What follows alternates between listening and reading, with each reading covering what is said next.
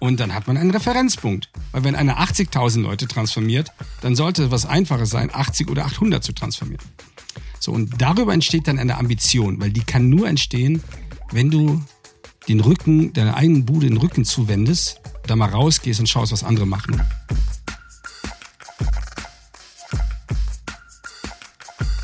Herzlich willkommen zu einer neuen Folge Zukunftszeichen Podcast. Heute mit dem Schwerpunkt Räume und Kreativität. Mein Name ist Stefan Lingner. Zu Gast bei Zukunftszeichen ist Raphael Gilgen. Er ist Trendscout, Future of Work, Life and Learn bei Vitra. Man liest auch, die Welt ist sein Arbeitsplatz, die Zukunft seine Ressource. Mit ihm möchte ich die Wirtschaft nach der großen Welle betrachten, uns dabei den veränderten Aggregatzustand anschauen, seine vier Dimensionen der Arbeit erfassen, die Sichtweisen auf Räume und deren Aufgabe in Zukunft kennenlernen und welchen Wert Kreativität hat. Hallo Raphael, herzlich willkommen. Hallo, schönen guten Morgen. Guten Morgen, genau. Guten Morgen ist das richtige Stichwort. 8 Uhr morgens, mein frühester Podcast. Willkommen hier im Lingner Lab in Heilbronn. Kannst du dich unseren Hörern kurz vorstellen? Ja, ähm, also mein Name ist Raphael Gegen, bin äh, 53 Jahre alt, wohne wunderbar auf einem kleinen Hof am Fuß des Bayerischen Walds vor den Toren der Stadt Regensburg. Wir sind übrigens heute im zehnten Jahr erneuerbar. Äh, mhm. Großes Jubiläum, ja, Terreur.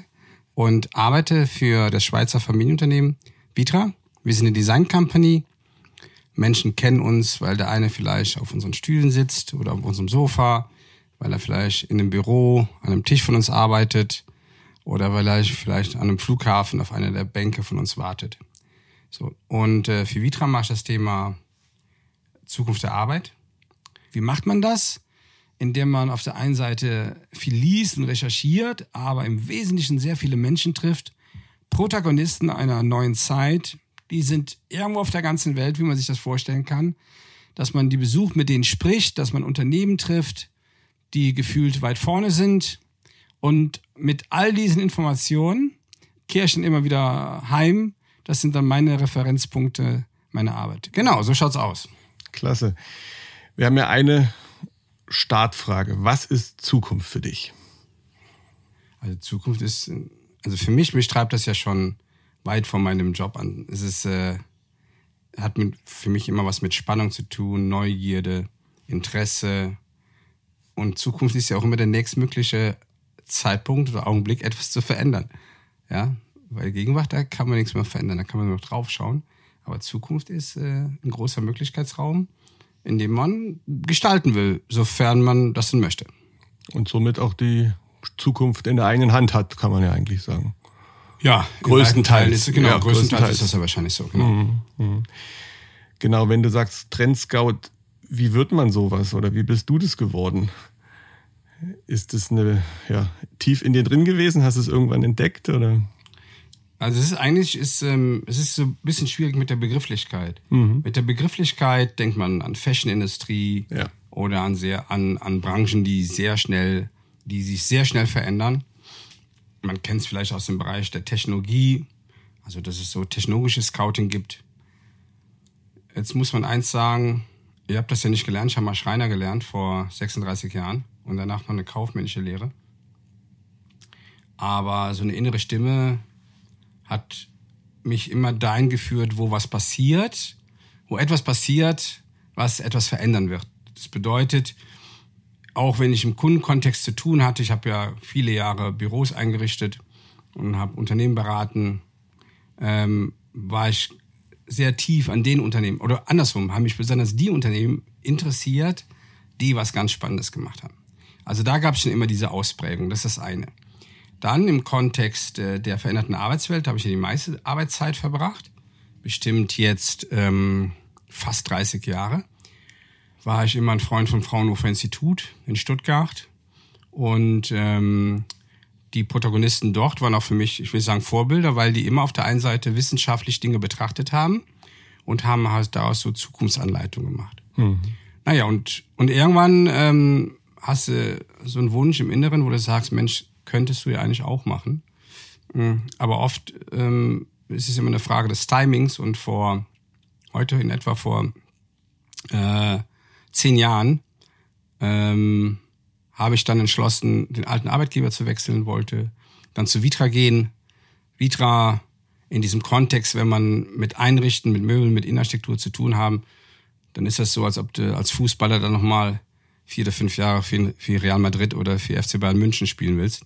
Und das war dann so der Punkt, der war dann gekommen und hatte auch eine andere Aufgabe, hatte eigentlich so ein Mandat, ein Account-Mandat, wie in den anderen Firmen auch, so Geschäftsentwicklung, ähm, große Kunden zu betreuen.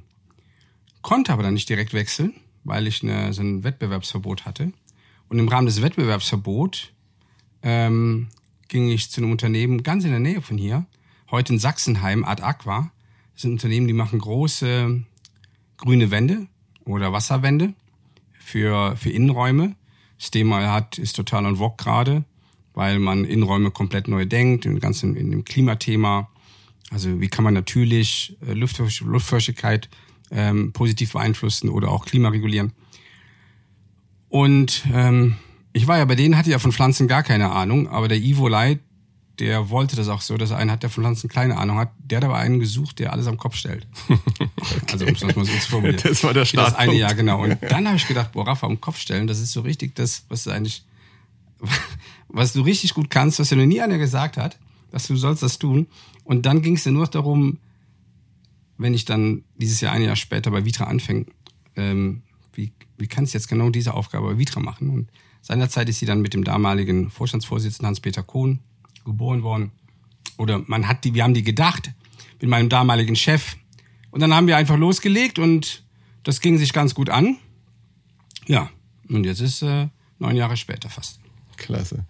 Und das Mini-Magazin hat mal gesagt, der sucht Arbeit. Ja, das war natürlich ein Wortspiel von dem Ja, Adrian ja. Pixhaus. Also die, der Adrian Pixhaus und der Fotograf, der Malte Jäger, die haben mich mal zwei Tage begleitet. Ähm, und der deutsche Titel ist äh, in dem Magazin Der sucht Arbeit.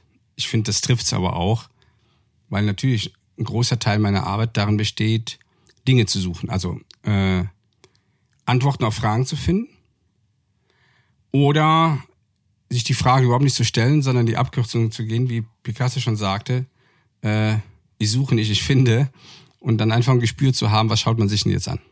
Klasse.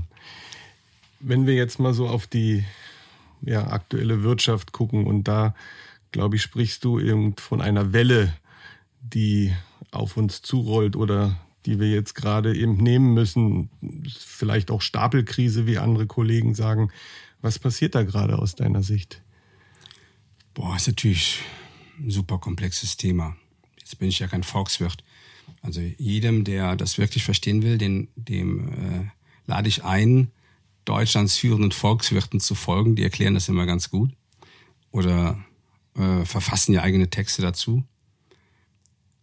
Wenn also aus meiner Perspektive, oder andersrum, wenn man in die Geschichte zurückschaut, es gibt ein wunderschönes Buch von Bruno Grunold, ein Schweizer, der hat zwei Bücher geschrieben. Naja, Bücher, das ist sind schon fast äh, so als etwas, was in der, in der Kirche am Ambo liegt. Richtige Wälzer. Das eine Buch heißt Nichts als die Welt und das andere Buch heißt Nichts als der Mensch.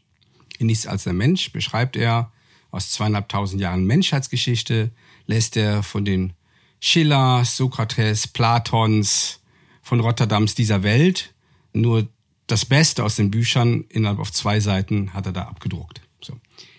Äh, also wenn einer in Geschichte und so immer faul war, der hat dann wunderbar die Möglichkeit, in dem Buch mal alles nachzuholen. Das andere, nichts als die Welt, doch beschreibt er in zweieinhalbtausend Jahren Geschichte Menschheit, auch rückblickend. Ich glaube, es sind äh, 50 oder 100 epochale Ereignisse. Aber auch andere Ereignisse. Und Ereignisse in Form von Wendepunkten. Und wenn man sich das liest, vor allen Dingen jetzt aus der Betrachtung, also viele, viele Jahre, 100 Jahre später, stellt man fest, wow, es gab immer große systemische Veränderungen. Den Menschen als natürlich, als die Menschen in derselben Situation waren wie wir jetzt, tut es natürlich schwer mit großen systemischen Veränderungen, weil du die gar nicht so ergreifst. Auch dazu gibt es einen Spiegel, einen guten Essay findet man heute noch, der erschien damals im Rahmen der Finanzkrise 2008 im Blindflug durchs Weltall. Dort beschreibt nämlich der Autor, den Namen habe ich jetzt nicht äh, im Kopf, wie das überhaupt sein konnte, dass wir quasi noch vier oder fünf Tage, bevor das Ganze äh, dann implodiert ist, auseinandergeflogen ist, einfach gedacht haben, die Welt ging so weiter. Und ähm, wenn man den mal liegt, also im Blindflug durchs Weltall, Spiegel Essay, dann erscheint das sofort bei Google, dann versteht man eigentlich dass es jeden ertappen kann, wie uns jetzt auch. Auf deine Frage, was passiert jetzt eigentlich? Also ja, ich glaube, es gibt ähm, systemische Veränderungen oder es gibt auch so Endzeitpunkte. Das erste ist, ähm, dass ein Hauptproblem ist mit Sicherheit das billige Geld gewesen aus der Vergangenheit, weil das hat im Zweifel auch Dummheit finanziert. Dann äh, das nächste ist, die Wirtschaft ist schon vor vielen Jahren aus der Hand geglitten, dass Geld nicht immer per se auf der anderen Seite in der Buchhaltung einen anderen Wert hatte, sondern man hat auch einfach nur Geld genutzt, um aus Geld noch mehr Geld zu machen. Ja, man muss ja überlegen, nur die ganzen Wetten an den mhm. Börsen. So, das ist, das ist ein Indikator. Der andere Indikator ist natürlich, dass, wenn man jetzt systemisch denkt, ist ja nicht so, dass wir nicht wissen, wie erneuerbare Energien funktionieren. Aber was wir einfach gemacht haben, wir waren wie so ein träges Tier.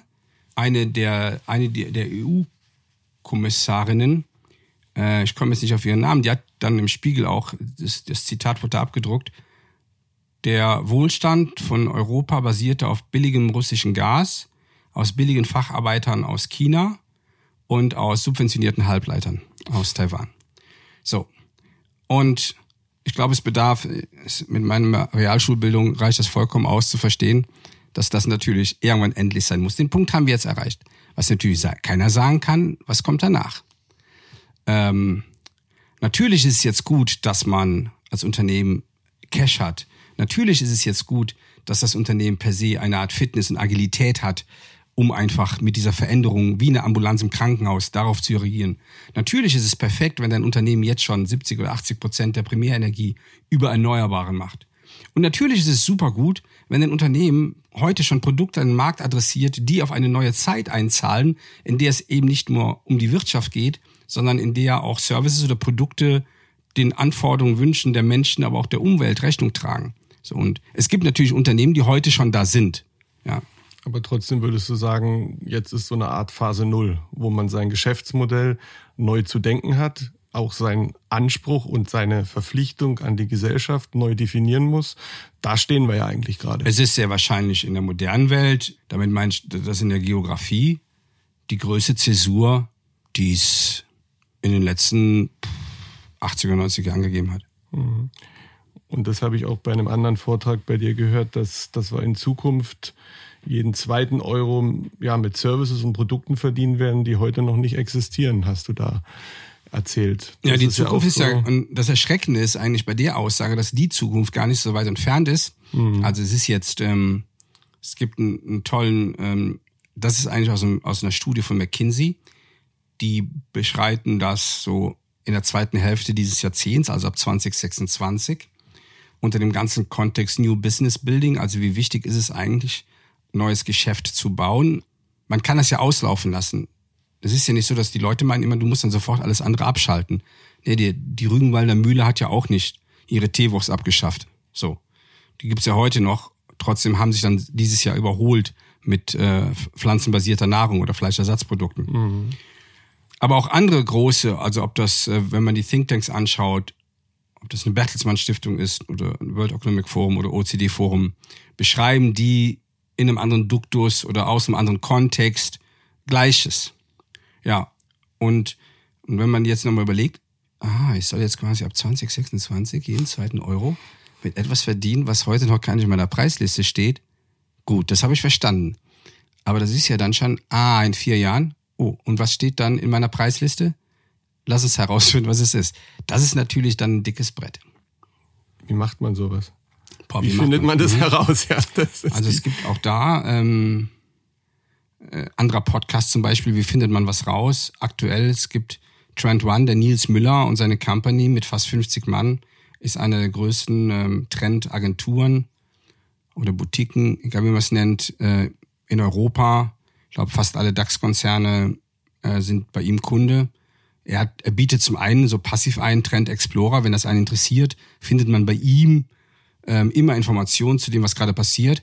Er hat auch einen Podcast. In dem, in dem vorletzten Podcast oder dem letzten Podcast ist quasi der, ich sag mal, ich will sagen der Obertrendmann, aber der, der für BMW in die Zukunft schaut und das moderiert. Wenn man so einen Podcast mal hört, der ist sehr gut erzählt, sehr gut aufgebaut methodisch. dann der Herr Möbius erzählt das so, dass man ihm so gut folgen kann und dass selbst ein Mittelständler oder dass auch ein Mittelständler daraus Ableitung treffen kann, wie macht man das. Im Wesentlichen, ähm, ich nenne das immer Zooming in und Zooming out. Ähm, das basiert auf dem Papier von Deloitte. Bei Deloitte gab es eine Truppe, die gibt's noch, Center for the Edge. Also es ist so, als ob Deloitte ein, ein Team hat, was quasi immer in die Zukunft schaut, um herauszufinden, was passiert da eigentlich. Und mit diesen Informationen konnten dann die Berater von Deloitte zu ihren Kategorien, Business-Kategorien gehen, ob das Mobile ist, Pharmaceutical, Energy. So, und dieses Papier Zooming In, Zooming Out beschreibt, dass wir auf der einen Seite natürlich es wichtig ist, den Acker jetzt zu bestellen, ja, und dass du in einem Zyklus von 18 Monaten denkst und handelst und dann Betrieb managst. Aber gleichzeitig musst du auch dir die Frage stellen, wie verändert sich das in zehn Jahren? Und das ist dieser Zoom-Out. Den machst du natürlich nicht jeden Tag. Und das tut weh im Kopf, weil das ist so, als auf der einen Seite denkst du daran, dein Haus zu renovieren und auf der anderen Seite weißt du aber, da müssen Solarpaneele drauf, du brauchst eine Wärmepumpe, also du gehst in die Erneuerbaren rein. Und wir Menschen sind nicht gut darin, beides zu tun. Das wäre das Gleiche, wenn du morgens eine katholische Messe besuchst und abends mit den Muslimen predigst, weil wir sind darauf nicht konditioniert, wir sind so absolut. Jetzt sagen Leute, Entweder ja, oder, Rafa, ja. Mhm. aber das ist doch logisch, du musst ja entscheiden. Ich würde mal sagen, in, in, in den meisten Bereichen des Lebens ist es gut, dass es zwei Wahrheiten gibt. Ähm, und dass man sich denen auch stellt und sich damit auseinandersetzt. Natürlich ist es wichtig, dass man für sich selber eine Haltung hat und Position bezieht. Aber dass man überhaupt die Komplexität versteht, ist es halt in einem enormen Spannungsfeld zu denken. Man braucht diese Offenheit auch für andere. Genau. Und dieses Zoom und dieses Zoom Out, das ist ein erster, äh, ich sag mal, Modus operandi, damit man jetzt quasi mal einen Hals rausstreckt und sagt, was, was kommt eigentlich danach? Also die Methodik ist sicherlich mit sowas wie Backcasting oder Regnose von anderen Zukunftsforschern so betitelt vergleichbar, ja, oder? Ja, wobei, Oder- ja. Also es gibt ja verschiedene Methoden, ähm, die man, also es gibt ja Szenariotechniken, Quark, Quark, Quark. Ich bin ja keiner, der nur eine Methode macht, sondern ich bin eher so der Methodenkombinierer. Also auch da die Offenheit. Ja, genau, weil, nein, weil du auch, weil du sonst immer wieder dann, irgendwann bist du wieder auf dem Gleis und kommst von dem Gleis nicht mehr runter. Es fängt ja nur schon mal damit an, dass man Signale deutet.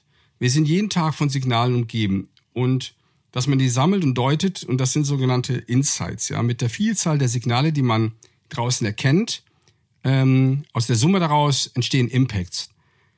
Weil so doof kann keiner sein, dass er jetzt einfach in den Rhein schaut und glaubt, erstens, das kommt nicht mehr wieder und dann zweitens feststellt, wie fragil eigentlich Infrastruktur sein kann. Als Beispiel jetzt. Ja, mit den Spritpreisen, die Schiffe können nicht so weit hochfahren, die Binnenschifffahrt gerät unter Druck. Das ist ja nicht so, dass wir zu wenig Boote haben, haben wir auch, aber wir haben jetzt mal zu wenig Wasser. Wer hätte das gedacht? So. Und diese Impacts dann, dann geht's ja nicht darum, wenn man das jetzt erkennt, zu sagen, na, dann hoffe ich einfach, dass er rein wieder Wasser hat, sondern in dem Impact geht's darum, auch zu sagen, na ja, gibt's ein anderes Spielfeld, gibt's eine andere Möglichkeit, das Problem zu betrachten und dann kommen die Actions. Und so kann man im Prinzip von Insight to Impact, von Impact zu Actions äh, in Narrativen oder Zukunftsbildern denken und die dann in die eigene Organisation einführen. Und das ist ziemlich egal, was die Organisation macht.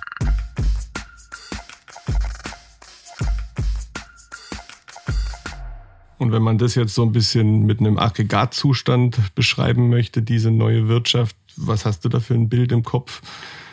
Okay, das, sag mal, der erste Punkt ist natürlich, wir reden ja immer von dieser, also vielleicht einen Schritt zurück. Wir reden immer von dieser digitalen Transformation. Ich finde, diese Begrifflichkeit führt uns in eine Falle. Es ist nämlich nicht die, Trans die digitale Transformation. Menschen finden nicht digital statt. Menschen finden in einem Kontext einer Umgebung statt, die sich verändert. Und es ist die Transformation der Wirtschaft und damit der gesamten Organisation von uns Menschen. Bedeutet, so wie mal die Dampfmaschine ins Leben kam und andere Errungenschaften, waren das Wendepunkte in der Wirtschaft, wo dann die Wirtschaft und damit die Menschen sich haben transformieren müssen und haben verstanden, wie die Weber haben akzeptieren müssen, dass dieser alte Webstuhl einfach durch ist. So.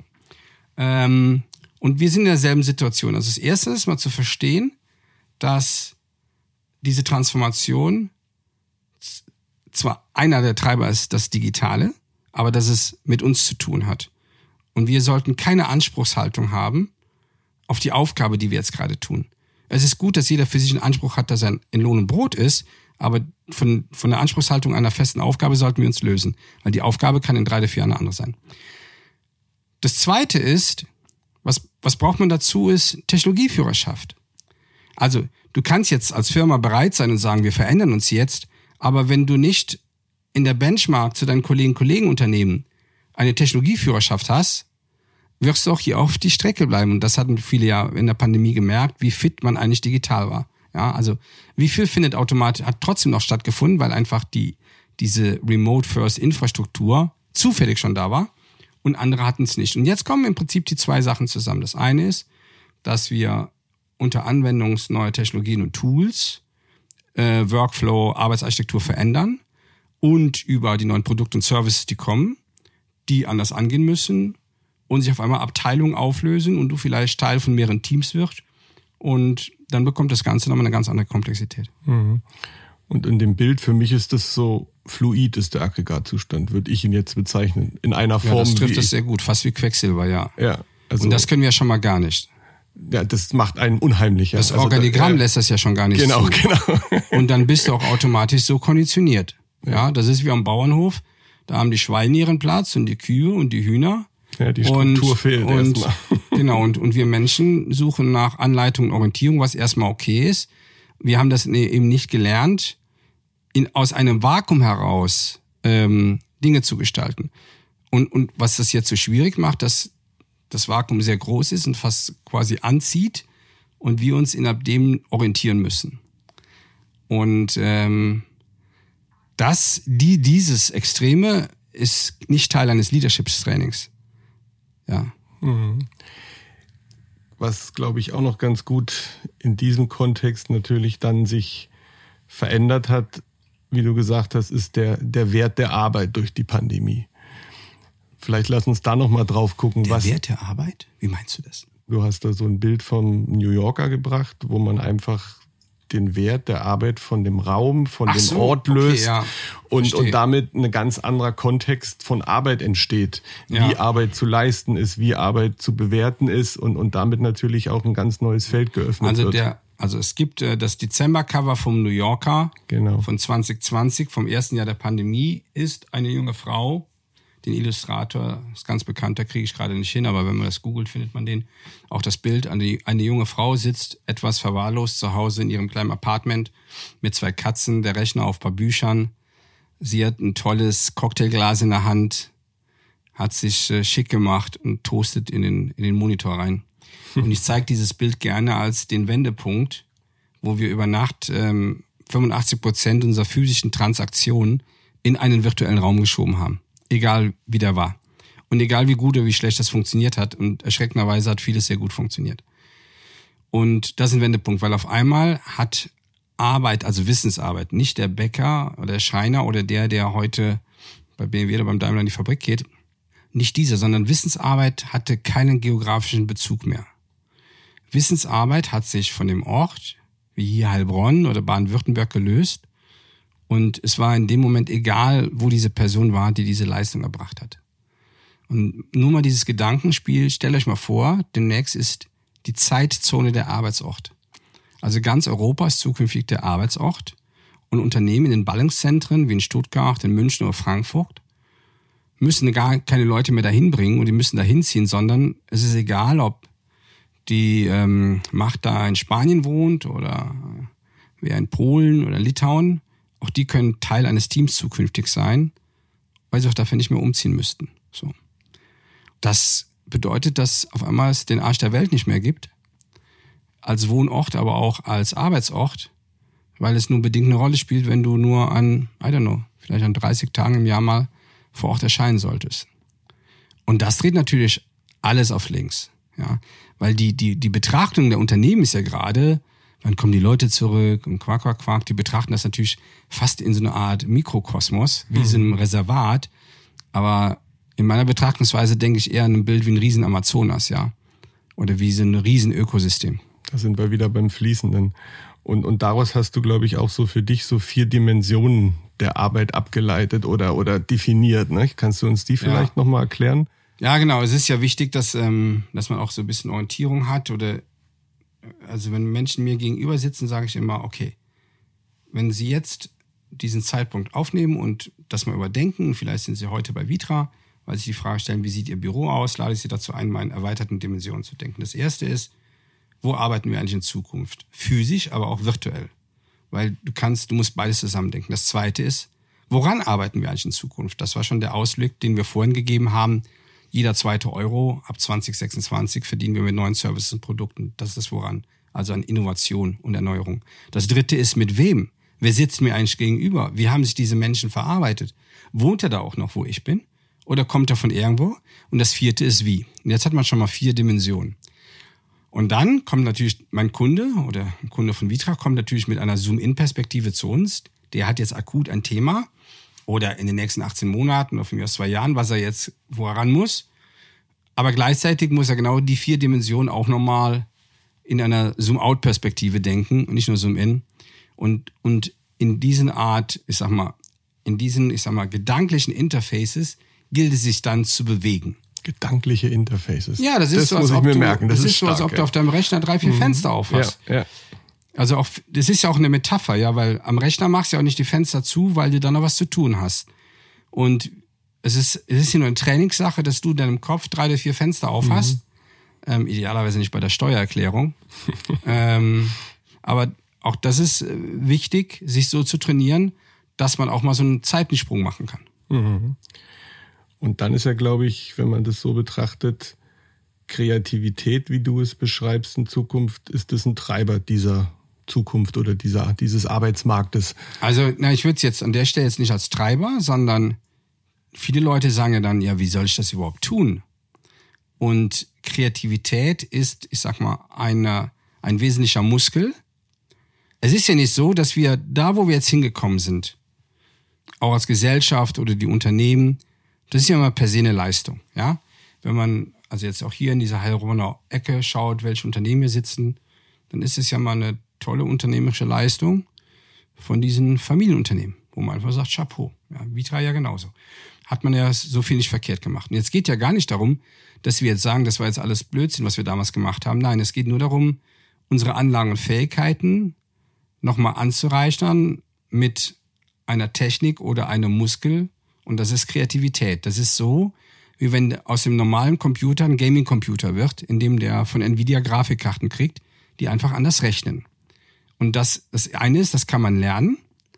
Äh, Und es ist auch bei jedem da. Es hat sich nur lange schlafen gelegt, weil die Wirtschaft in den letzten zehn Jahren das nicht gebraucht hat. Ja, das war eine Riesenrallye, die hat es so auch noch nie gegeben. Und, und jetzt ist es einfach so, als ob du wieder mit dem Radl und mit dem Laufen anfängst, wo du einfach sagst, wie geht das nochmal? Oh, ganz schön langsam oder puh, ganz schön außer Atem. Ja, und auch das kommt natürlich nicht von heute auf morgen, aber Kreativität ist, finde ich, ein wesentlicher Enabler, diese neue Zeit zu betreten. Ohne das geht's nicht. Jetzt als Agentur sagen wir auch, ähm, Kreativität ist unser Kapital.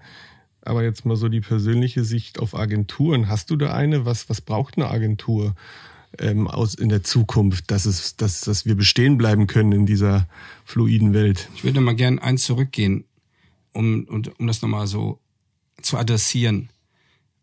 Der gute deutsche Ingenieur kann guter deutscher Ingenieur bleiben und reichert im Prinzip sein Wissen, was er hat, nur nochmal mit Kreativität an und wird dann nochmal mit allem, was er weiß, mit seiner ganzen Erfahrung anders denken können. Das gilt auch für Berufe, die reguliert sind. So auch dort ist Kreativität bedeutsam. Viele meinen dann, wir sind jetzt kreativ. Nein, ich bin, ich bin immer nur Raphael Gilgen, der dann halt unterschiedliche Muskelgruppen in meinem Wirtschaftskontext anspricht, wovon Kreativität eine ist. Aber wir sind dann nicht einfach nur kreativ und du gehst auch nicht in einen kreativen Raum. Das reicht leider oder zum Glück nicht aus. So, und jetzt zu dieser Agentur. Naja, die Agenturstory ist doch jetzt sensationell. Die Agenturen erleben doch jetzt, was die Agenturen vor 30 Jahren erlebt haben. Als vor 30 Jahren das Internet in das Leben kam, gab es Agenturen, die haben gesagt, ja, ich mache aber nur noch Print. Das setze ich nicht durch. Internet setze ich nicht durch. Und jetzt liegt vor uns das neue Internet. Also es gibt zwei Dimensionen. Das eine ist, was die Agenturen betrifft, wie jede andere Firma auch. Das ist eine neue Zeit, in der wir gelernt haben, remote zu arbeiten. Das können Agenturen wunderbar. Ähm, das zweite ist, das Leben wird komplexer. Ähm, und das es wird nicht einfach, indem man Komplexität reduziert, sondern ich finde, Agenturen haben jetzt einen wunderbaren Spielgang, Spielplatz, diese Komplexität zu nutzen und Kunden dabei zu helfen, Botschaften zu adressieren. Aber das dritte Thema ist, und das ist das größte, ist, ein neuer Spielplatz da draußen, das Web 3.0 oder das Metaversum. Jüngst ist ja von dem Matthew Ball das Buch entschieden, Metaverse. Leider Gottes im Moment nur in Englisch. Aber es gibt gute Kritiken, wenn man mal googelt. Metabook, Metaverse Critics. Äh, wenn man die Kritiken mal liest, dann weiß man schon, was drin steht und in der Regel führt das dazu, dass einer kauft. So, und, und das ist natürlich die, die große Chance jetzt für die Agenturen in deren Neuerfindung. Also eigentlich wird jetzt ein Ball schon quasi in den 16er reingespielt. Ich will nicht sagen, da steht keiner im Tor, so einfach ist es nicht.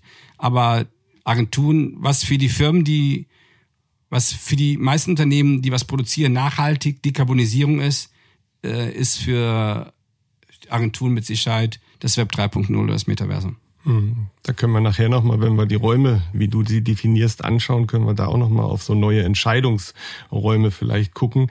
Aber eins würde mich vorher nochmal interessieren, gerade aus der Pandemiesicht heraus, aus der Erfahrung. Da hast du mal gesagt, äh, Mitarbeiter, ein neuer Souverän. Also, dass wir uns unsere Freiheit nicht mehr nehmen lassen, die wir da uns hart erarbeitet haben oder die uns einfach auch zwangsläufig auf den Tisch gelegt wurde.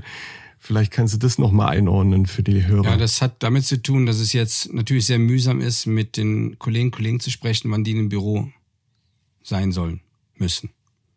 Ich glaube, wir werden diese Gespräche in zwei, drei Jahren nicht mehr führen. Aber ich verstehe natürlich jetzt, wenn ein Personaler das hört oder ein Teamleiter, dass der sagt, hey, hey, das muss doch, äh, es muss doch irgendwie, es muss doch Regeln geben. Aber gehen wir mal einen Schritt zurück. Was ist passiert? Menschen bekamen das erste Mal in ihrem Leben wieder nach der Schule eine Art zeitliches Souverän.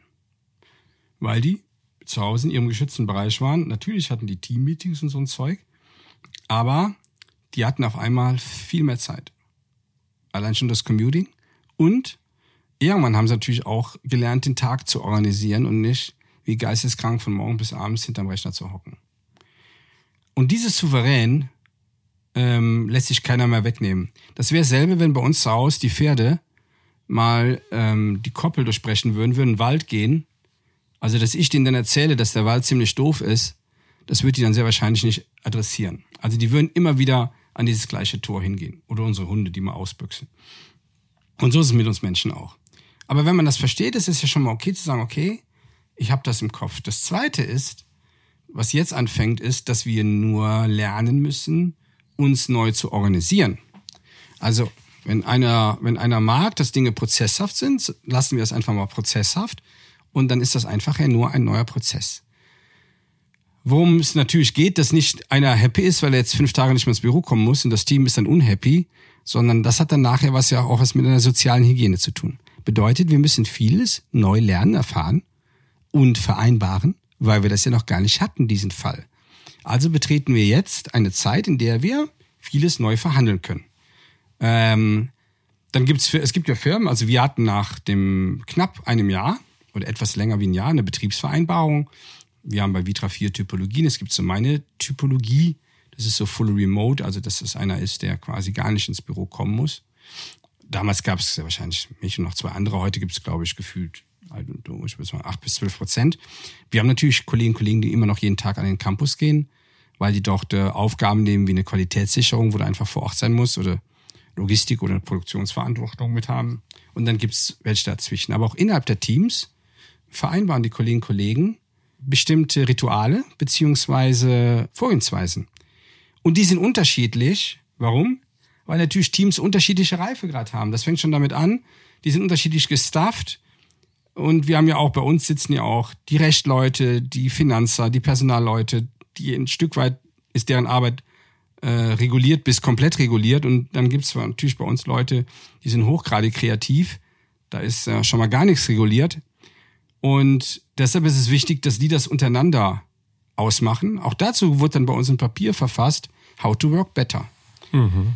Also was bedeutet das? Wir haben uns selber, also Kollegen und Kollegen von mir haben sich das Thema angenommen und haben eine Art Manual geschrieben, Gebrauchsanweisung für die neue Zeit. Und jetzt, ich gehe davon aus, wenn das Jahr vorbei ist, schauen wir uns das nochmal an. Was läuft, was läuft nicht so gut.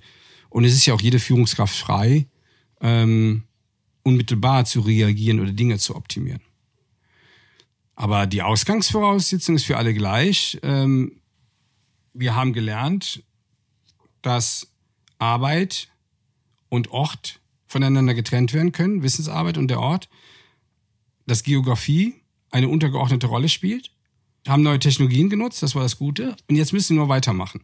Technologien konsequent nutzen, neue Kulturtechniken erlernen im Kontext einer Remote World. Das lernt man nicht von heute auf morgen, das ist fast so komplex wie eine Sprache, ja, andere Grammatik, andere Phonetik und immer wieder Abstimmungszeitpunkte zu finden, um halt ähm, die nächste Optimierung zu machen.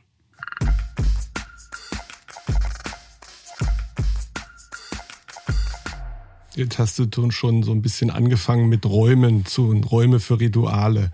Du hast, glaube ich, ähm, ja, drei Aufgaben für die neuen Räume definiert. Können wir darauf mal im Detail eingehen? Ja, es hat ja damit zu tun, dass der Mensch hätte ja am liebsten immer gerne so eine Pizzakarte zu allem, wo ja, was bestellen kann. Okay. Und ich, der das ja, der, der da ja gar nicht so drauf steht, Dinge so, ja, sehr gegen sagen wir, wie man was machen soll. Aber ich kann ja nicht sagen, das interessiert mich nicht, wenn alle sagen, sie hätten das gerne. Ähm, und also ist dann eins mal herauszufinden, es ist ja eine gute Frage. Es geht ja im Leben des Brian diese sensationelle Frage, was haben uns die Römer eigentlich gebracht? Und dann sagen die ja, weißt du, Kanalisation, weißt du noch, wie sie in der Stadt. Also alle, die äh, vielleicht ein bisschen jünger sind, werden das Leben des Brian nicht kennen, von Monty Python. Ich glaube, die haben 40. gefeiert, mhm. 2021 oder 2020. Einfach mal schauen. Ähm, es gibt wunderbare Szene, die den Film am besten beschreibt. Einfach unter Römer geht nach Hause googeln. So, Fakt ist, also in dieser Szene stellt man sich die Frage, na ja, was haben uns eigentlich die Römer gebracht? Dann sagt der eine, ja, Schulen, schau mal, wir sind jetzt alle gebildet, Sicherheit, die Frauen, unsere Frauen können nachts durch die Straßen gehen, Kanalisation, weiß noch, wie sie in der Stadt gestunken hat. Okay, und jetzt können wir uns die Frage stellen, was hat uns das Büro eigentlich gebracht? Oder wozu brauchen wir eigentlich ein Büro, diesen Hauptarbeitsort in der Zukunft? Klasse. Und darauf gibt's natürlich, darauf gibt's natürlich Antworten. Also, die erste Antwort ist ja, lassen Sie uns oder lasst uns herausfinden, wo sind alternative Orte wie euer Zuhause oder ein dritter Ort oder ein Remote-Ort, wo sind die limitiert? Weil das ist der Sweet Spot. Der Sweet Spot ist genau herauszufinden, wo ist das, wenn ich nicht im Büro bin, limitiert, dass ich das nicht tun kann. Ein anderer Sweet Spot ist, welche Art der Arbeit lässt sich nicht einsperren? Welche Art der Arbeit kann selbst ein Raphael Gegen in seinem wunderbaren Studio zu Hause auf dem Hof nicht machen, weil das einfach doch nicht skaliert werden kann. Das andere ist natürlich dieser Blindspot im Kontext meines veränderten Gegenübers. Also dieser Mitarbeiterin des Mitarbeiters, der auf einmal Zeit souverän hat. Und dann gibt's so drei Typologien für mich. Das eine ist Räume für Rituale. Warum sind Rituale wichtig? Also erstens, was sind Rituale? Ein gemeinsames Essen, Frühstück, Mittagspause, eine Lernveranstaltung, man feiert was, man zieht sich mal zurück mit dem Team. Warum ist das wichtig? Das schafft die erforderliche Intimität und Vertrauen, die wichtig sind, überhaupt in einer Organisation, in einer Veränderung zu führen. Und das geht nicht im Homeoffice. Und das geht auch nur bedingt remote. Und das braucht nämlich immer eins, eine kritische Masse an Menschen, die ineinander laufen. Und die dann auch diese Rituale gemeinsam zelebrieren. Das haben wir natürlich so nie gesagt, weil das halt ganz normal war. Mhm. Jetzt haben wir das nicht mehr, jetzt wissen wir, was uns fehlt. Also das eine ist, wir brauchen Orte für Rituale und da spielt es keine Rolle, ob das der neue Google Campus ist in Charleston East oder Bayview in Kalifornien, unterhalb von Palo Alto oder ob es ähm, von mir aus hier in der Nachbarschaft einer der Industrieunternehmen ist, in Heilbronn. Genau diese Orte, diese alten Arbeitsorte, die alten, die neuen, sind die Orte der Rituale. Die zweite Dimension ist, wir brauchen Räume für Innovation und Fortschritt. Wenn wir jetzt jeden zweiten Euro verdienen mit Produkten, die es heute noch nicht gibt, dann ist die Frage, wo findet Innovation und Fortschritt statt? So, und hier ist wieder das Gleiche. Auch hier brauchen wir eine, eine, eine kritische Masse an Menschen in deren Unterschiedlichkeit, in, im Rahmen einer Ideenfindung oder Problemframing, dieses Problem verstehen und Räume, die wo im Prinzip ähm, die einzige Limitierung die Kreativität des Einzelnen ist, aber niemals der Raum. Und wo kann das wunderbar passieren? Natürlich auch in den, in den Unternehmenszentralen. Jetzt kommt ein kleines Aber. In den Ritualen waren die schon ganz gut konditioniert und hatten darauf räumliche, also hatten, hatten ein räumliches Angebot. Im Thema Raum für Innovation und Fortschritt ist das Angebot eher mäßig. Ja, hier haben ganz wenige, ich sag mal, in die Tonhallen des Geistes investiert. Tonhallen des Geistes. Und ähm, es ist ein wunderbarer Zeitpunkt, das jetzt zu tun. Wer auf die Vitra-Seite geht und googelt mal unter Dynamic Work Sessions, äh, dort gibt's äh, Videobeiträge beziehungsweise E-Papers, die man sich downloaden kann in Deutsch und Englisch. Und das Dritte ist, und das ist das Wichtigste überhaupt, das ist der Ort der Transformation. Also, über, diese, über unseren Podcast, den wir gerade geführt haben, kam mir dieser Punkt der wirtschaftlichen Transformation. Eine Wirtschaft, die sich von einem Aggregatzustand in den anderen verändert. In dem Menschen zwar natürlich einen Anspruch auf Arbeit haben sollten, aber nicht mehr auf ihre Aufgabe. Wo findet das denn statt? Wie transformiere ich den Menschen von einer Zeit A in eine Zeit B? Ein wunderbares Beispiel aus The Land. Für alle, die nicht wissen, was The Land ist. The Land ist Baden-Württemberg. Nennt sich die Land. International. Auch einfach mal schauen. Äh, Es gibt eine tolle, Jung von Matt hat die Kampagne gemacht für The Land. Wer bei Google eingibt, The Land Jung von Matt, findet den Videofilm dazu. Das kann auch nur The Land machen. By the way, ähm, jetzt habe ich den Faden verloren. Wir waren Transformation. Transformationsrunde. Es gibt ein wunderbares Beispiel aus The Land. Das Unternehmen Bosch, ach, wieder eine tolle Geschichte. Like Bosch, Bosch und die Fanta 4 haben ja tatsächlich jetzt einen Werbespot gedreht und die Fantas haben das Lied dazu gemacht. Es tut sich was. Also das Unternehmen Bosch, aber jetzt ernsthaft, transformiert gerade, glaube ich, in etwa 80.000 Kollegen, Kollegen aus den alten Sparten einer alten Mobilität in eine neue Mobilität, also in neue Geschäftsfelder einer Bosch. Das Ganze dauert nicht ein, zwei, sondern fast vier Jahre und die Bosch Stiftung nimmt dafür eine Milliarde Euro in die Hand.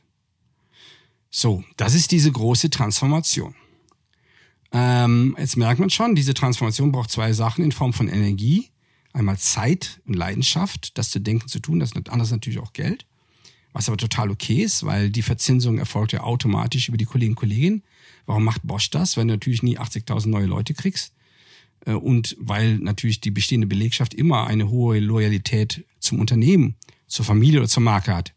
Also das ist im Prinzip ja wie so ein Quick-Win, nur die Leute, die zu trainieren. Ähm, aber wo findet das statt? Und hier ist natürlich auch das Zuhause limitiert. Und hier ist natürlich auch ein E-Learning limitiert, weil du brauchst Orte, die Transformation erlebbar machen. Und ähm, das sind äh, die Häuser der Arbeit von morgen. Also die, die ich nenne sie jetzt nochmal Büros, weil die Begrifflichkeit ist jedem bekannt. Wir finden bestimmt einen, einen Begriff dafür in, den, in, in diesem Jahrzehnt noch. Und äh, dass diese Häuser der Arbeit, diese Orte der, der Wissensarbeit genau der Raum für die Transformation sind, wo Menschen darauf vorbereitet werden, in eine neue Zeit zu gehen. Wir werden neue Formate erleben.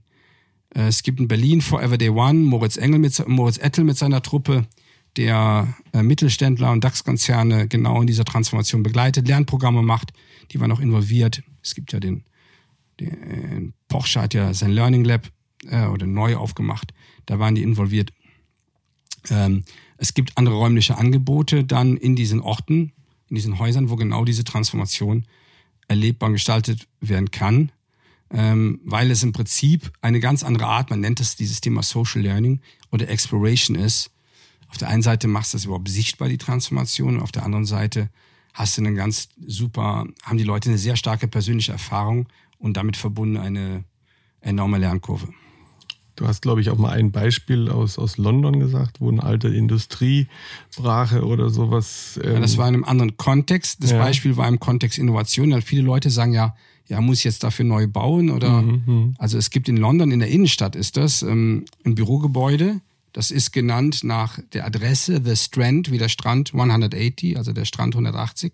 Auch das findet man im Netz.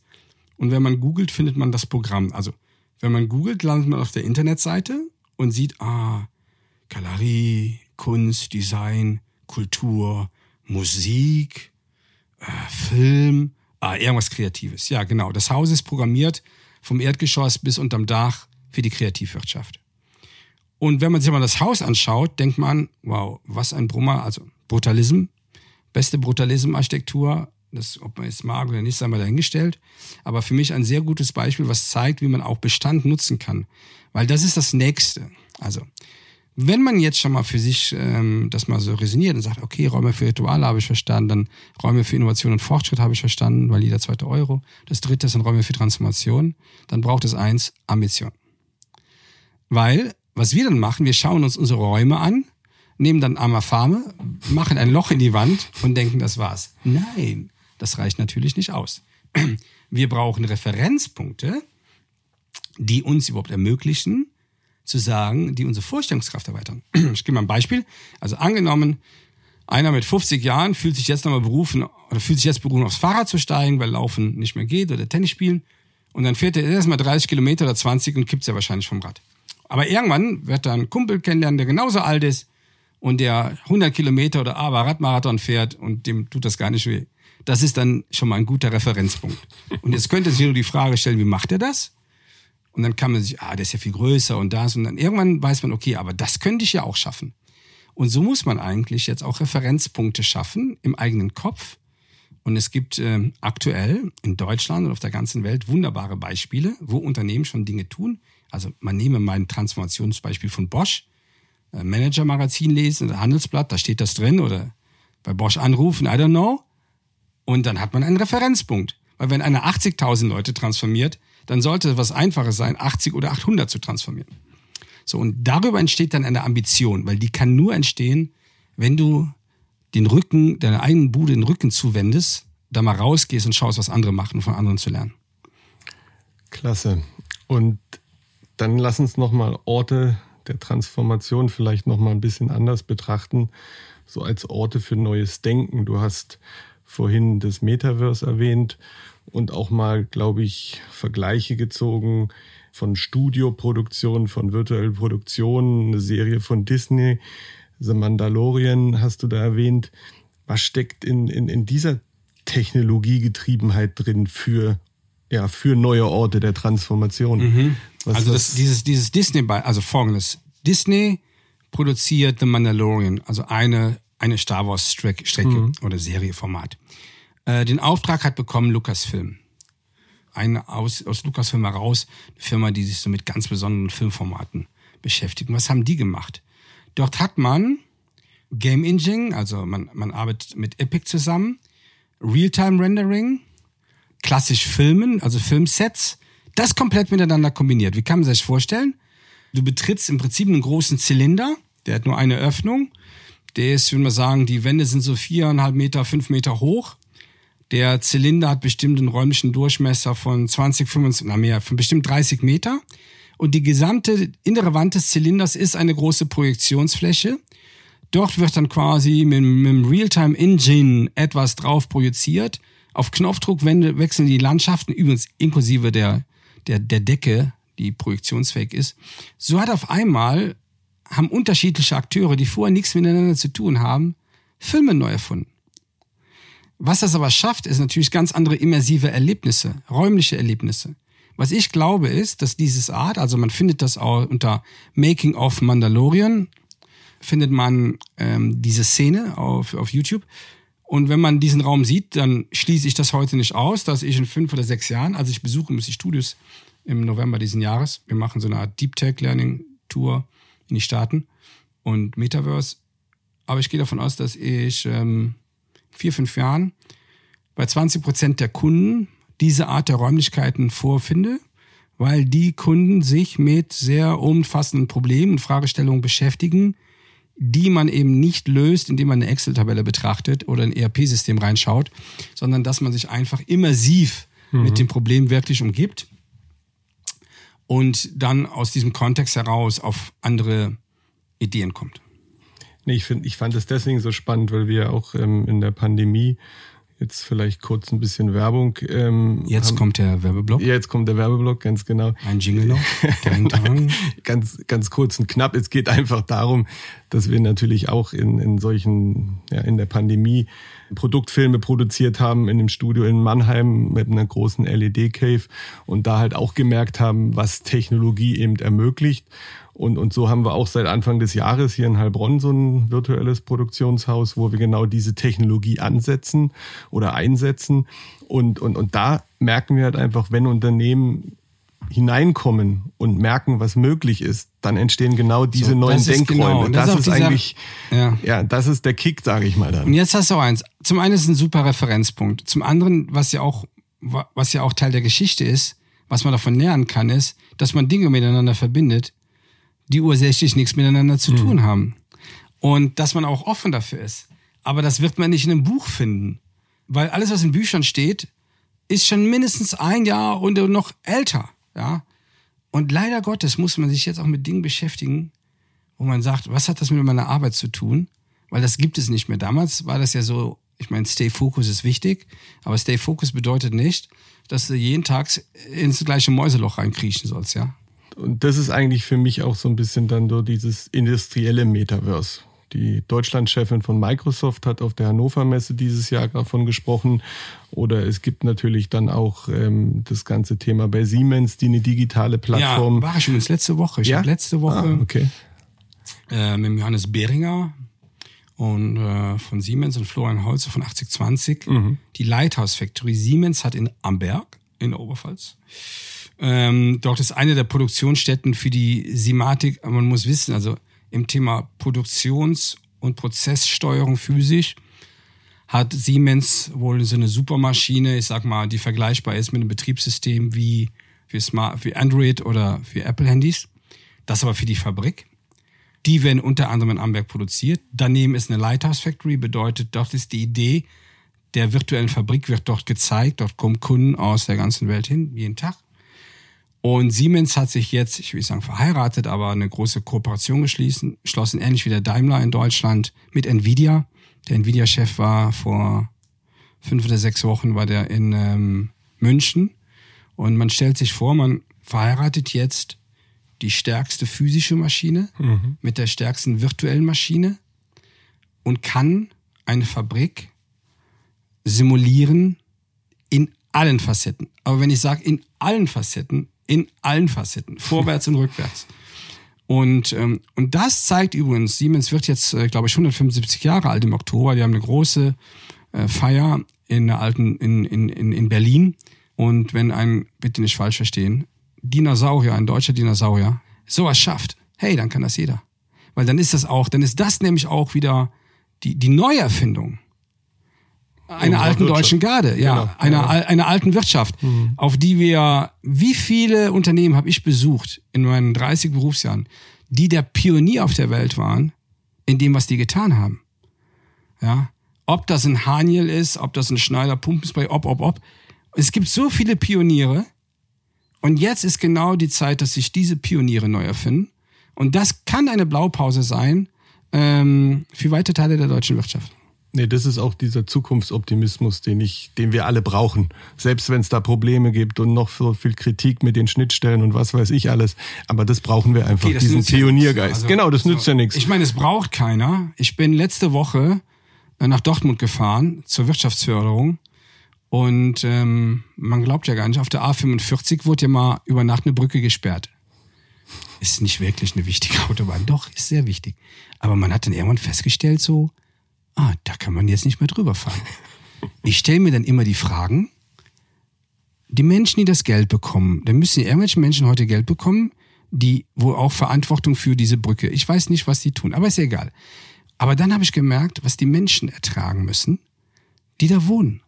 Weil ich musste dann auch diese Umleitung fahren, das war dann der schnellste Weg tatsächlich, aber und dann habe ich mir gedacht, das haben diese Menschen nicht verdient, die da wohnen. Und ich kann jede Unternehmerin und Unternehmer verstehen, die heute bei den Regularien, die es gibt, wo ich sage, das haben wir einfach nicht verdient. Ja, ich finde auch ein paar Sachen ziemlich komisch, die bei uns passieren. Aber es, es hält mich aber nicht davon auf, ähm, ich will sagen, meinen Weg zu gehen, aber daran festzuhalten, dass es noch so viel Potenzial gibt, Dinge zu verändern. Und ähm, übrigens auch das, ich komme ja viel rum auf der Welt. Und wenn ich mit Unternehmerinnen und Unternehmern in Deutschland spreche oder auch mit einem Teil der DAX-Konzerne, fühle ich mich sehr gut, weil bei denen, ich habe nie Konflikte in den Gesprächen, wenn es über ein Bild einer wünschenswerten Zukunft geht. Mhm. oder ähm, über einen Blick in die Zukunft überhaupt, was man machen könnte und und und. Da habe ich nie einen erlebt, der sagt, gegen ist totaler Schwachsinn, was du redest, oder gegen das sind Träumereien oder das können sie nicht machen oder das. Sie haben nie eine Firma geführt. Das ist nicht das Problem. Die Herausforderung ist immer dieses, äh, wie gehen wir es jetzt an? Ja, und diese Denke in diesen kurzen Zyklen, die sie, wo sie eingezwängt Genau, sind genau, teilweise genau, ja. und wenig, schwer rauskommen, ganz klar. Jetzt vielleicht nochmal ein Schwenk ja, zu uns Menschen, wenn man diese Technologiebegeisterung mal zur Seite legt und dann sich vielleicht nochmal so ein bisschen, ja, die Fähigkeiten, Entfaltung in einem physischen Raum anguckt. Also so ein bisschen den Gegenpart. Du redest auch von physischen Artefakten oder ja, Schönheit, Inspiration der Sinne. Das ist ja auch was ganz Wichtiges, um diese Kreativität dann ja einfach auch wirklich fließen zu lassen. Ja, das, also ich hatte ja vorhin das erzählt, die katholische, morgens die katholische Kirche besuchen und abends in die Moschee zu gehen. Das Leben ist ja ein Spannungsfeld. Wir sollten wirklich die Möglichkeiten, die uns Technologie heute und Zukunft geben wird, vollumfänglich nutzen. Das bedeutet, dass wir ein Grundverständnis haben müssen zum Thema, welche Technologien gibt es, ein Grundverständnis im Umgang mit Daten, deren Wirkungsweisen und wie wir die nutzen können. So. Aber das Gleiche braucht es natürlich auch in einer Nicht-Technologie-Seite. Und das hat etwas mit zu tun. Wir Menschen sind ja konditioniert über Kulturtechniken. Und wir haben uns halt auch in dem Rennen der letzten zehn Jahre so ein bisschen verloren. Also wäre jetzt die Frage, ja, wer, wer sind wir eigentlich? Und was bedeutet das dann? Es gibt ein wunderbares Kartenset von Guido Bayer, der sitzt in Bonn. Das heißt 77 Human Needs, also 77 äh, menschliche Bedürfnisse. Und die erste Karte, da steht Hunger drauf, auf der letzten, auf der 77. steht Sinn, die Suche nach Sinn. Und dazwischen steht Neugierde, Respekt, Freiheit, Schutz, andere 75 dieser Begriffe. Und er beschreibt in diesem Kartenset, was es bedeutet. Übrigens, Sie können das finden es auf der Internetseite auf 77 Human Needs, aber ich kann Ihnen eins vorweg sagen, Sie können leider Gottes nur noch Wir werden es verlinken. bestellen, Genau, wir haben's weil ich schon. habe das so oft erzählt. Die deutsche Variante ist ausverkauft, die englische gibt's noch. Also zurück. Und da- das Gute ist dann, ähm, wenn man, er beschreibt dann, was bedeutet, wenn das ausgeprägt ist, also angenommen, Sie haben Zugehörigkeit. Was bedeutet, wenn Zugehörigkeit bei Ihnen, Zugehörigkeit zu einer Gemeinschaft ausgeprägt ist und was bedeutet, wenn es nicht ausgeprägt ist? Und ähm, wir nutzen dieses Kartenset im Dialog mit den Kunden. Das erste, was dann passiert, ist, dass der Kunde sagt, boah, daran habe ich gar nicht gedacht. Der war natürlich so auf dem, auf dem, auf dem Trip Technologieführerschaft und das und das und das, dass er das aus dem Auge verloren hat. Und das ist auch so ein Sweet Spot. Wenn man da nochmal drauf schaut, dann sieht man nämlich, wie schnell man so Quickwins hat. Wenn man einfach, wie so ein Gärtner, ja, der den Garten bestellt, ist man auf einmal der Gärtner der Menschen. Und dann schafft man auch räumliche Umgebungen, in denen Menschen wachsen und gedeihen können. Ein wunderbares Bild übrigens an dieser Stelle. Und ähm, das ist der andere Teil der Disziplin. Ich bin ja hier in Heilbronn in einer alten Unternehmervilla. Villa Merz, genau. Villa Merz, genau. Also wie ich hier ankam, habe ich gedacht, okay, was könnte das? Ich bin ja so immer Zeichen Bedeutung. Äh, gelernt bei Gerdem Enders. Guckst dir das an, was könnte das sein? Und dann denkst du, okay, so. Und dann kam deine Kollegin, dann kurz mit ihr geratscht. Und ähm, dieses Haus hat so eine Parklandschaft. Und eigentlich ist dieser Ort hier so der perfekte Ort für einen lokalen Offsites, also für Unternehmen Heilbronn, die mal kurz ausbrechen wollen, aber jetzt nicht irgendwie drei Tage mit Übernachtung, ist das ein Ort zum Ausbrechen, weil dieser Ort viele dieser Human Needs bedient. Also das ist jetzt kein Ort, wo man jetzt sagt, hier muss jetzt ganz schnell weg, ähm, weil er halt einen schönen Garten hat, einen tollen Baumbestand. So. Und das sind, und das sind diese Art, ähm, und so funktionieren wir Menschen. Und das ist ein bisschen, wie gesagt, ähm, aus der, das haben wir vergessen. Auch der Muskel ist eingeschlafen. Dazu gehört auch unternehmerische Fürsorge. Das ist was ganz Einfaches. Unternehmerische Fürsorge. Die Eigentümerfamilie bei Vitra, finde ich, die versteht das sehr gut. Ist auch ein Grund, warum es mir da so gefällt. In dem Podcast mit Anna Philipp, sie ist Architektin, spricht sie von der Renaissance der Schönheit. Und sie möchte das in der Lehre auch wieder ins Gleichgewicht zur Funktion bringen. Was glaubst du über sowas? Weil du redest Schönheit auch oft von wichtig. Renaissance. Nein, naja, ich, aber ich sag mal, Schönheit ist wichtig. Ich glaube, Schönheit ist erstmal universell. Jetzt kommt natürlich die, die Chefhaarspalter, die sagen, nein, Herr Gehring, Schönheit ist natürlich nicht universell, es ist etwas des Betrachters. Aber ich würde mal sagen, das Meer finden wir prinzipiell mal schön. Wenn alle hinschauen und sagen, schön. So. Oder wenn Menschen, auch Ungläubige, den Kölner Dom betreten, sind die erstmal ergriffen. Mhm, mh. Ob die jetzt gläubig sind oder nicht. Und daneben ist der Bahnhof, das ist den Menschen egal. In der Sekunde, wenn die den Dom betreten, sind die mal eben weg. Und da stehen die vom Triptychon und schauen sich dieses Bild an und versuchen, dieses Bild zu ergründen. Warum? Weil diese Artefakte mit den Menschen interagieren. Und das hat unter anderem auch etwas mit Schönheit zu tun. Natürlich ist das wichtig, dass wir uns damit umgeben. Ich bin so auch, äh, ich bin fest davon überzeugt, dass auch Schönheit keine Frage des Geldes ist. Also, dass man sich auch etwas schön macht und nicht erkenntnisfrei zu einem Baumarkt fährt, sondern sehr bewusst. Und dann, wenn man jetzt im Bach, es gibt ja diese Gärten des Grauens, wenn Menschen eine LKW-Ladung Lavastein in ihren Garten kippen und sich dann mit einem grauen Zaun einzäunen, das hat natürlich nichts mit Schönheit zu tun. Und da möchte man auch nicht verweilen. Spannend. Ein Kommentar, den habe ich noch gestern Abend gefunden. Da redest du eben über physische Orte der Arbeit als Grundlage für eine neue Balance in einem Remote-First-Ökosystem. Und, und, und da ist ein Satz, den ich noch rausgeholt habe. Die Körpersprache der Architektur implementiert Neugier, Feedback, Lernen, Denken, Fantasie, Kreativität, Spielen, Erholung, Zugehörigkeit, Teilhabe, Kooperation, Respekt, Freiheit und vieles mehr. Also das fand ich nochmal eine schöne Zusammenfassung, ähm, was eigentlich alles für Herausforderungen auf uns zukommen. Und was auch möglich ist. Was auch möglich ist, ganz ja, wenn genau. Man Architektur anders denkt. Genau. genau. Ja. Und, und das, glaube ich, ist Weil auch... Räume sprechen zu uns. Hm, hm. So jeder Raum spricht zu einem. Und, ähm, und wenn man das mal für sich entdeckt, dann und, und weiß, wo da die Hebel sind und was alles möglich ist, dann ist es ein einfaches, Räume genau in die Richtung zu kodieren. Jetzt sind wir ja schon eine Weile im Gespräch und ähm, du musst ja auch weiter.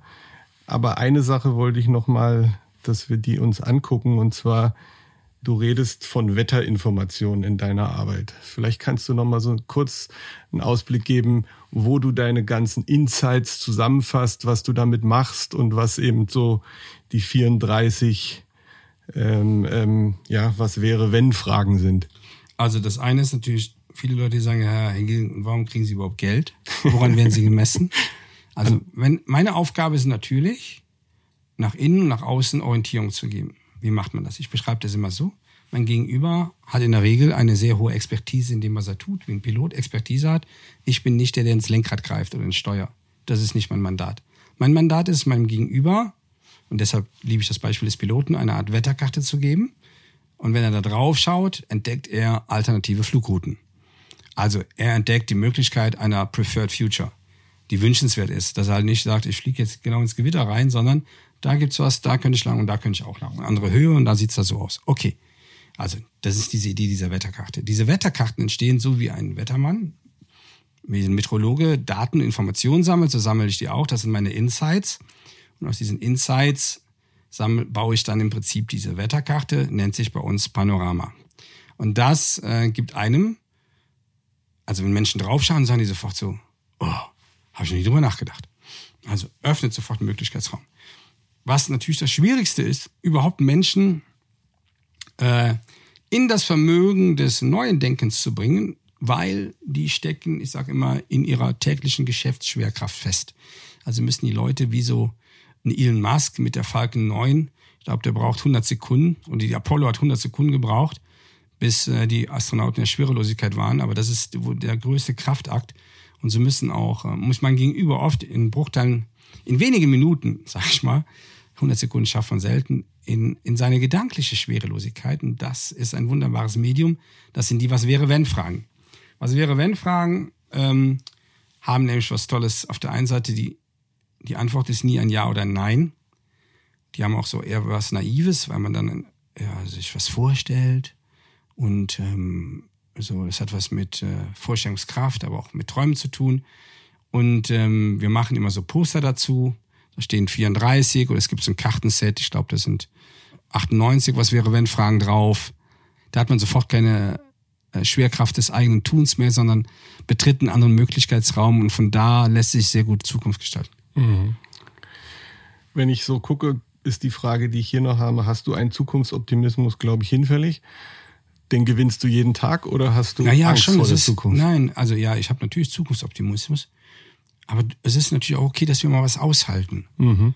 Boah, die nächsten zwei, drei Jahre, die werden jetzt nicht so wie zwei, drei Jahre, wie das Jahr, was weiß ich, 2016 bis 19. Nein. Aber es ist auch okay, auch das beschreibt Bruno in diesem Buch äh, nichts als die Welt, in diesen epochalen Ereignissen ist es aber ganz okay, dass wir mal Kreide fressen müssen. Ja. Auch das gehört dazu. Nein, und das ist auch für mich okay, dass das dazugehört. Ja. Was ist dein persönliches Zukunftsprojekt als Abschluss? Ah ja, das, also das eine ist, dass unsere Farm, wir sind ja schon erneuerbar seit zehn Jahren und ähm, da, da ist die eine Idee ist, dass wir auch ähm, autark werden, noch ganz anders. Also wir haben sehr, sehr viel Wasserzisternen äh, verbuddelt, schon mein Schwiegervater damals schon gemacht. Und ähm, also das eine ist das Thema Wasser, das andere ist das Thema Energiespeicher. Das ist das eine. Und das andere ist auch, dass die Farm ein Ort wird für andere. Wir haben heute einen Teil der Farm vermietet an eine Einrichtung für eine intensivpädagogische Einrichtung für Kinder und Jugendliche, die quasi bei uns wohnen, schlafen mit ihrem Betreuerteam, dass der Ort quasi auch so eine Art Vermittlungsort noch viel mehr wird, äh, wo man wieder mit der Welt anders verbunden ist als Mensch und wo der Ort dann einem vermittelt, was eigentlich alles gehen könnte, ja, weil man doch Zusammenhänge sieht, um es mal so zu beschreiben. Das ist das eine. Und in meinem Arbeitskontext irgendwann wieder aus diesem Beta-Stadium rauszukommen, in dem ich jetzt schon ziemlich lange drin bin. Ich habe hier so eine innerliche Wette laufen, irgendwann Bescheid zu wissen. So, also irgendwann weiß ich wieder Bescheid. Weil Kannst du fünf Jahre wieder klar nein, sagen. Nein, ja, weil mit allem, was ich jetzt weiß, weiß ich, dass ich gerade immer nicht Bescheid weiß, Mhm. obwohl ich ziemlich viel weiß. So. Und äh, die innerliche Wette, die ich habe, die ist, dass ich irgendwann wieder Bescheid weiß. Dann reden wir wieder zusammen, oder? Klasse. Also ich danke dir, Raphael. Das war wirklich, ähm, ich habe mich bei diesem Podcast anders vorbereitet. Aber ich wusste, dass, dass wenn wir im Gespräch sind, dass es fließt. Jetzt reden wir, glaube ich, seit über einer Stunde. Ich danke dir für die Zeit. Gerne. Und ähm, ja, und dann, wenn du Bescheid weißt, treffen wir uns nochmal. Genau, bleiben Sie neugierig. Genau, danke dir. Ciao, tschüss.